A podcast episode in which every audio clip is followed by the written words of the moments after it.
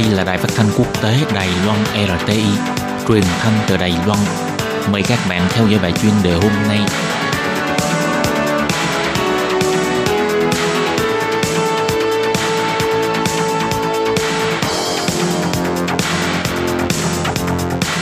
Lê Phương thân chào các bạn, các bạn thân mến. Hoan nghênh các bạn theo dõi bài chuyên đề hôm nay qua bài viết Cảnh sát Đài Loan và Việt Nam cùng hợp tác bắt giữ kẻ chủ mưu ăn xoài.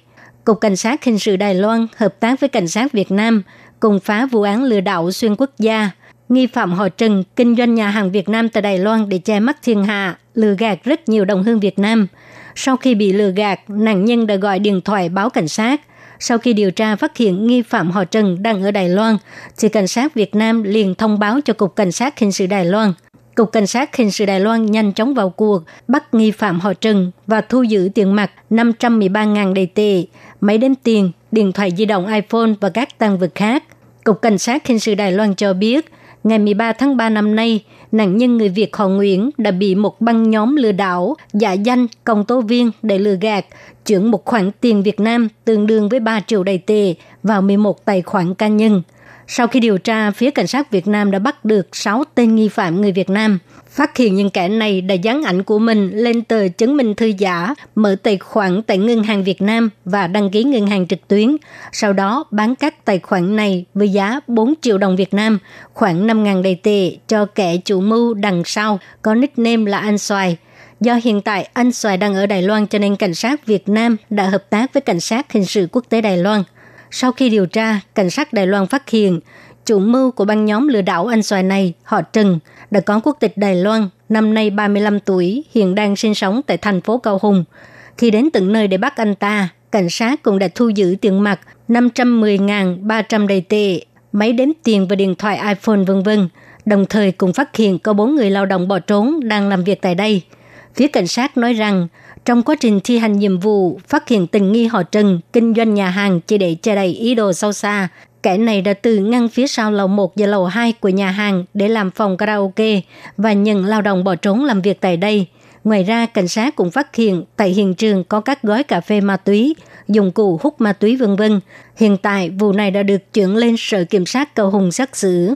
Và tiếp tục, Lê Phương xin giới thiệu với các bạn về một câu chuyện cũng có liên quan tới người Việt Nam tại Đài Loan. Cuối năm ngoái, lao động Việt Nam Hồ Nguyễn bị hiềm nghi đã hỗ trợ hợp pháp hóa cần sa. Trên trang Facebook cộng đồng, bình luận một đoạn bằng tiếng Trung với nội dung tôi sẽ giới thiệu cho bạn những điều tốt đẹp, những cảm giác mới, bị Cục Cảnh sát Thái Bình phát hiện khi tuần tra online. Cảnh sát lập tức thỏa thuận với người lao động Hồ Nguyễn này với giá 50.000 đầy tệ để giao dịch 500ml dầu cần sa. Người đàn ông Hồng Nguyễn với cảnh sát giao dịch ở sau ga tàu điện cao tốc Đài Trung và đã bị cảnh sát bắt ngay tại trần, phát hiện trên người có 90 gram cannabinoids, các hợp chất trong cần sa. Anh ta cũng thừa nhận là có danh liếu tới vụ án này. Sở Kiểm sát Đài Trung kết thúc điều tra và khởi tố người đàn ông Hồng Nguyễn theo luật vi phạm về vấn đề dược phẩm. Theo giấy phán quyết của tòa án, người đàn ông Hồ Nguyễn là lao động Việt Nam. Hắn ta bị nghi ủng hộ việc hợp pháp hóa cần sa. Trên trang Facebook cộng đồng vào cuối năm ngoái, đăng một bài viết rằng có vài thứ rất hay muốn giới thiệu với anh em, cảm giác mới, giá cả cũng khá hợp lý. Anh em nếu cần thì hãy trao đổi với mình. Lúc tuần tra online, Cục Cảnh sát Thái Bình đã phát hiện và lập tức liên hệ với người đàn ông Hồ Nguyễn qua Facebook. Hai bên hẹn giao dịch tại ga tàu cao tốc Đài Trung vào lúc 11 giờ trưa ngày 26 tháng 12 năm ngoái.